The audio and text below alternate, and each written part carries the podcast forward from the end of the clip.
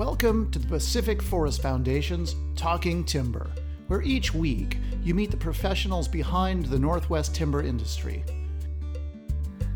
Welcome. First off, we want to thank our sponsors, the Pacific Logging Congress and the Pacific Forest Foundation, that provide sound, technical education about sustainable forestry. We invite you to check out their websites, pacificforestfoundation.org and pacificloggingcongress.org. Pacific Forest Foundation offers thousands of dollars in scholarships each year, and it's scholarship application time. If you or someone you know is studying in a forestry related field and would like some extra help paying for college, visit pacificforestfoundation.org. In this episode, we're lucky to have Joe Miller. He works for Trinity River Lumber in Weaverville, California, and he's a log procurement forester for them. The company has three mills in California, and we are going to pick up Joe now as he talks about how he got into the business. No, I was born. I was born in Weaverville, where I live. I mean, I'm fortunate enough to make a living in the town I grew up in. But uh, my my dad was a road builder, and uh, I was in the woods and the county I live in is a very rural county. There's only 12,000 people in the whole county. and it sits in the middle of a national forest. So I was always out in the woods, and that's where the direction I wanted to go. So that's kind of the path I chose. And Trinity Rivers, that that company's been in the business for quite a while, right? Well, when I graduated high school in 1980, um, Simpson Timber owned the mill in Weaverville, and they shut it down prior to that. And when I actually graduated okay. high school, the sawmill was down. And in 1982, the Schmidbauer, George Schmidbauer, bought the sawmill and uh, retooled it to a random length green two by four mill and uh, saw sized. And that was the start of the mill in Weaverville. And uh, he's been here ever since. Has the mill evolved over time or? Oh, yes. I mean, it's burned down once. So oh, wow. in, in 2009, the sawmill burnt down, had a welding fire, and the sprinkler systems failed. And the mill basically burned to the ground. The only thing that was saved was uh, the planer mill on the end of it. Everything else was a total loss. And so Frank made Frank. He's the owner of the sawmill. He made a commitment to uh, rebuild the sawmill here in Weaverville, which was a huge commitment on his part. A lot of people thought he was crazy to do so, in sitting in the middle of a national forest that didn't produce any timber. So he made the commitment to his employees in the community here, and we we opened back up in 2011 or late 2010 with a brand new sawmill, and we've been running hard ever since. So if you if the national forest isn't a big supplier, where do you get the wood for it? Oh, we get it. Um, we get it all over Northern California. We sit in the middle of the Shasta Trinity National Forest. The county is uh, 75% federally owned, and Sierra Pacific owns about 15% of it and the rest of it, the 10% is private, which the vast majority of that is got a house on it. So there's very little timberland outside the national forest and Sierra Pacific in the county. That how far are people coming to the mill with the wood? Lake Tahoe. I mean, we, we oh, basically wow. come from Lake Tahoe. I mean, our whole sourcing circle for all three mills is basically Northern California from basically Sacramento north and to the Oregon border. We very seldom buy wood, wood and have them for a long time in Oregon. So basically, the state is uh, where we where we stop. Okay, so your career in general, where did you start out as when you were first in the first there? Well, when I was 17, I was 17 when I graduated high school and went out and asked for a job logging, and he gave it to me. And so uh, the summer, you know, just shortly after I graduated high school, I was working in the woods logging on a yarder side.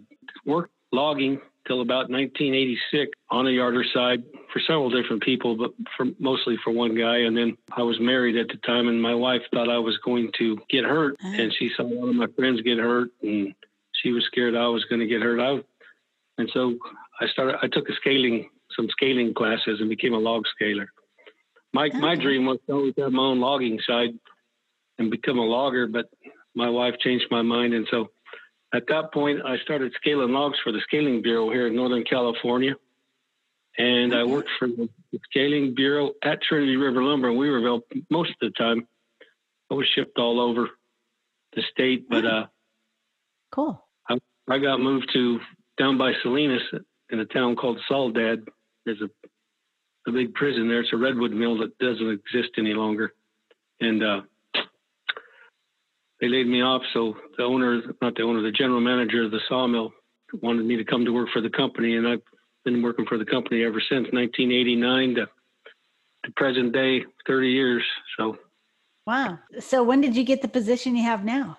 I scaled logs, oh, till about 1997. And the, the, gentleman that had my position before decided to retire. And so I, I was given the opportunity to, to, do the job I have now. And I've been here ever since. So I've been doing it for about 22 years. Wow. So for someone who doesn't know what that job entails, could you describe it a little bit? Sure. It, it's, it's different for, it depends on where, where you're at and what your mill cuts and your geographical location and all that. But we basically cut, we don't cut any pine, we cut fir. So what we do is we go out and buy logs as cheap as we can and we sell the lumber for as much as we can. and that's basically the job. and, uh, you know, try to make the loggers whole and everybody whole in, in the, in the process. So okay. it's uh, pretty fortunate working for the Schmidbauer family and they're in it to make money, but not to the extent that a lot of other people are. They want to take care of the employees and make sure that the loggers stay healthy and strong, and we have them around for the future. So they've been really good about supporting the, all the infrastructure that we have that exists, and it's shrunk dramatically over the past 22 years. But there's there's quite a bit still here that we depend on. Great. So, because I I you always hear about log buyers. Do you go out and have to bid against other folks? Is that part of the job, or is it? There's several different ways. I mean, buy logs. You can buy a piece of land and do okay. it from A to Z. Buy the land, put the timber harvest plan on it, hire a logger, hire the truckers, and get it to the sawmill. You can buy stumpage sales, which big industrial landowners sell. And what you do is you just buy the stumpage and you go out and hire the logger to get the job done and all the costs that that incurs. Or you can just buy delivered log. They put logs up for sale and you buy a certain species for a certain price and they just show up at your front door. Oh, okay. So I like the latter because it doesn't take near the work if the first two do. you don't you don't you don't make near the money in those either. They're they're pretty competitive. So so what have been some of the highlights or things you've learned along the way as you've with this long career? Well, I've been fortunate enough, you know, my whole my whole working life to uh, have uh, mentors or great people kind of take me under their wing and show me the ropes, whether it be logging or scaling or buying logs or you know, I manage a log yard here too, and uh, had these older gentlemen that have always helped me and showed me showed me if you show up to work and you work hard and show up every day and you can pass a drug test, there's a lot of opportunity for you in this industry. So that's how I just put my head down and worked hard, and that's where I got to where I am today. So I know you've been president of the Pacific Logging Congress and are a mentor yourself. Are there any advice you'd give to sort of young people coming in the industry? Yeah, there's a there's a ton of opportunity.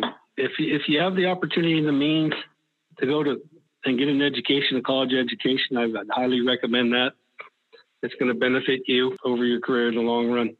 If you don't have the means, there's there's people like us, the Pacific Forest Foundation, the Pacific Logging Congress, and the local logging organizations too that will will actually train you on the job and pay you. We have so many programs out there that want to get young people into this industry. Like I said, if you show up every day, show up on time, and work hard, there's endless opportunities in this industry. Our our infrastructure is kind of at a, at least in the Pacific Northwest, a place where it's I think it's going to hold for quite a while.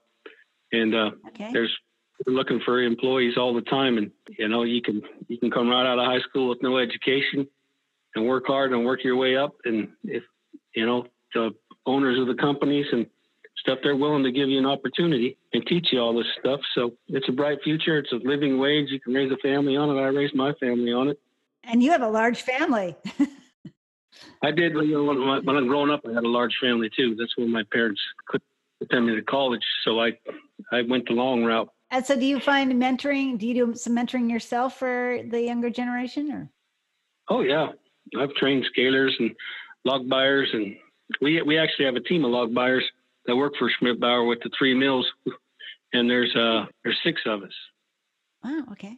And we have two satellite yards, one in Oroville, one in Willits, and then we have a log buyer for every mill, and we own very little timberland, I mean minimal. So we have to go out and buy all the wood that we run through these sawmills.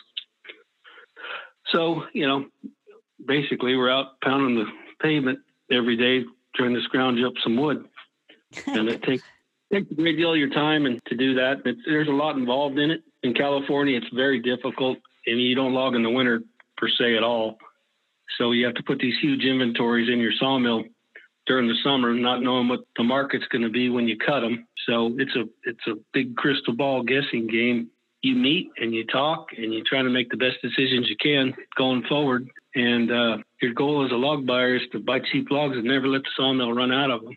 So this sawmill's ran since, since it opened, two shifts, and it has every day since it opened. So we've been pretty fortunate to be able to supply this all these mills with with you know the logs we need to run it. Yeah. So how many folks work at the the mills? How big is the company? Uh, we have about 135, 140 that work here in Weaverville, and then there's probably 125 that work in Korbel, and probably 70 that work in Eureka. Plus, Frank owns a mill in Florida and a mill in Alabama too, so he has a couple other sawmills in the town. Cool. So what kind of what kind of wood is coming out of those mills? What what would people expect to buy down the road from you guys? Well, we cut all random length, green, saw sized, basically two by fours. I mean, that's 70% of what we do. It's not studs, it's just random length green. And it goes in the con- construction markets of California, basically. Some to, you know, Arizona, Las Vegas, but the bulk of it stays in California. Oh, okay. And it's just construction grade lumber to build houses. We want to take a quick break to thank our sponsors again the Pacific Forest Foundation and the Pacific Logging Congress. They provide great educational opportunities and programs for the industry, and without them, this podcast would not be possible. Please check them out online, the Pacific Forest Foundation at www.pacificforestfoundation.org, and the Pacific Logging Congress at www.pacificloggingcongress.org. Or if you're attending the Oregon Logging Conference, please stop by their booth and say hi. Okay, back to our conversation with Joe. Cool. So, did, so what are some of the highlights or the over the years stories you remember that?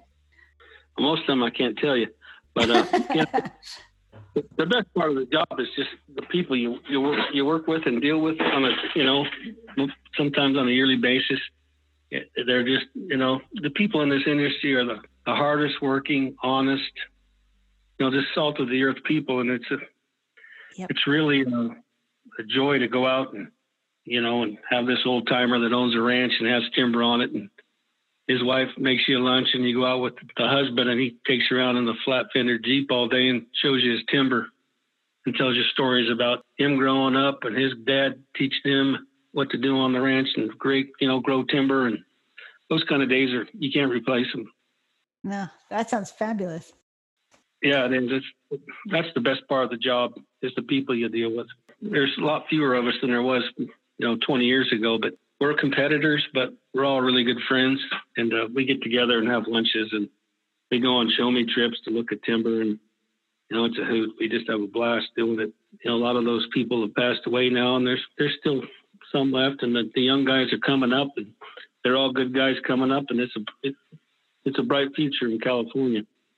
Cool. So for somebody who doesn't isn't familiar with the timber industry and a tree is a tree, um, when you're out there looking at timber, what are you looking at? Depends on what how you're buying it, but basically you're looking you're looking at the quality of, the, of it. Basically, is it straight, the knot size, you know how big it is, volume per acre.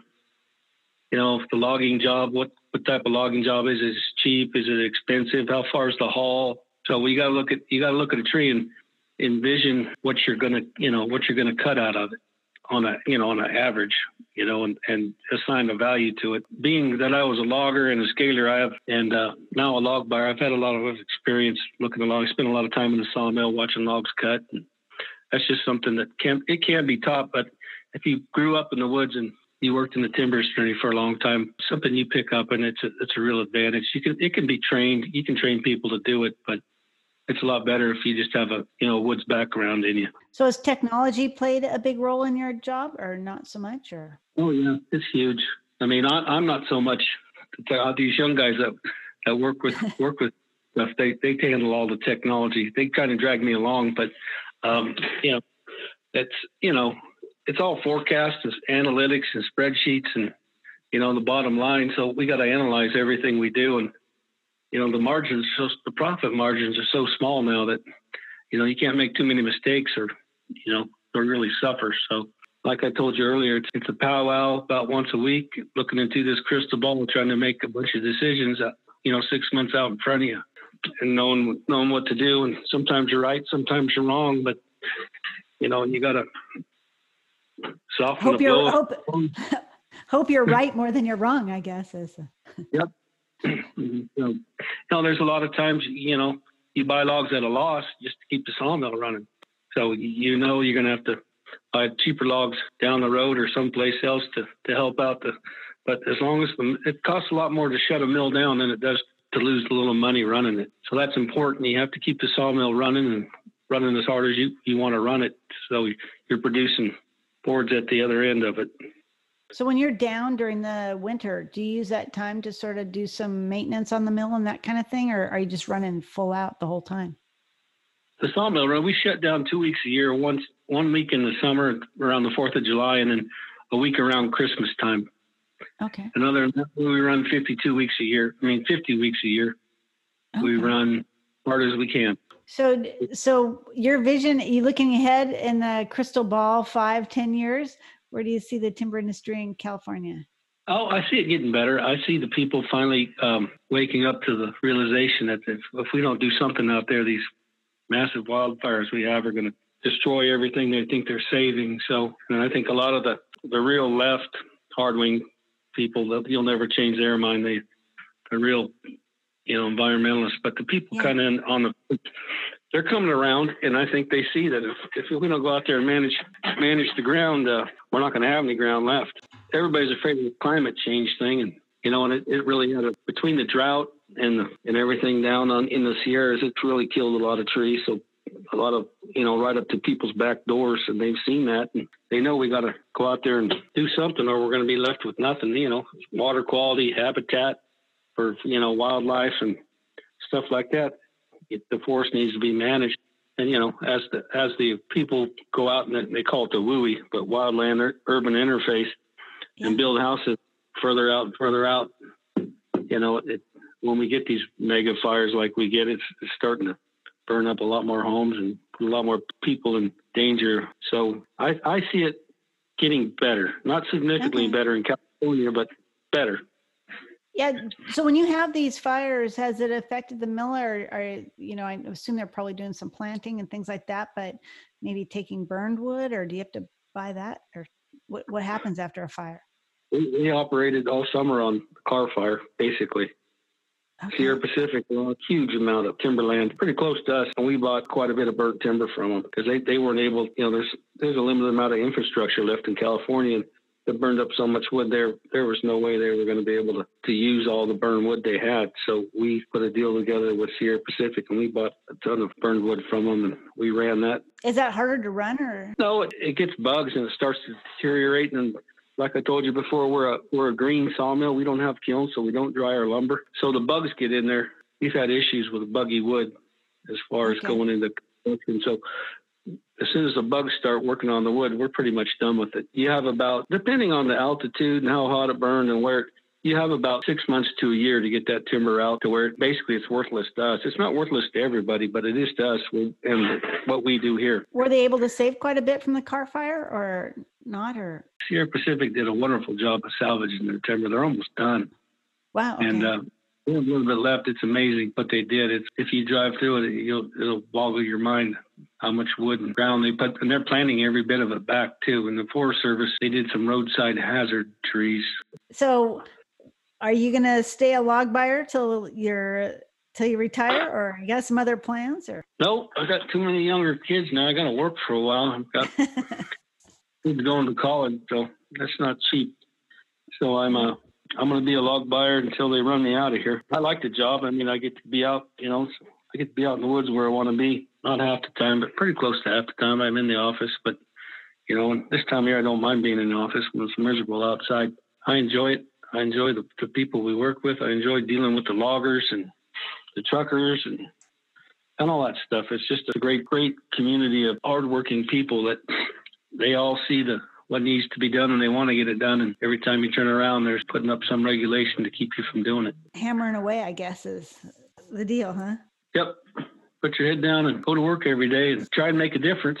So, what are you looking forward to for the next five, ten years? What What are you looking? I mean, there's a lot to be kind of frustrated with, but what's up ahead looks right hopefully, you know, we have a collaborative here that's really kind of bogged down. But you know, it's it, my hope is that'll get going, and we'll start treating a lot of this ground around here and do some stuff to make our our forest more fire resilient and healthy, and log enough to keep our sawmill running and raise my family and fade off into the sunset. Yeah, that sounds perfect. I get to I get to you know several times a year meet with you and and the group of guys that you know in Oregon and Washington and British Columbia, and I really enjoy the that camaraderie and the friendships I've made there. So, you know, I look forward to those things. And we have a local conference here. It's the same thing here. I mean, there's a lot of great people that come together and try and help kids and education and stuff. So I look forward to that kind of stuff, helping out where I can, trying to make a difference. The timber industry, you know, wood's a renewable resource and it grows back. So these people that, you know, want to put an end to all this stuff, you know, there's nothing better in the world than timber and what we can do with it. And, you know, photosynthesis and water is all it needs to grow. So as long as people can, can kind of grasp that and move forward with it, well, we have an endless, endless supply of power, building materials, and all kinds of the new products they're making out of wood. And I'm hoping that someday the, the masses will understand that and kind of get behind us and push this industry forward. Thank you for joining us. We hope you enjoyed this podcast. If you have ideas for topics for future episodes, please let me know. You can email me at diane at pacificloggingcongress.com. In the meantime, we want to thank Joe Miller for taking time out and also to thank our sponsors, the Pacific Forest Foundation and the Pacific Logging Congress. Until next time.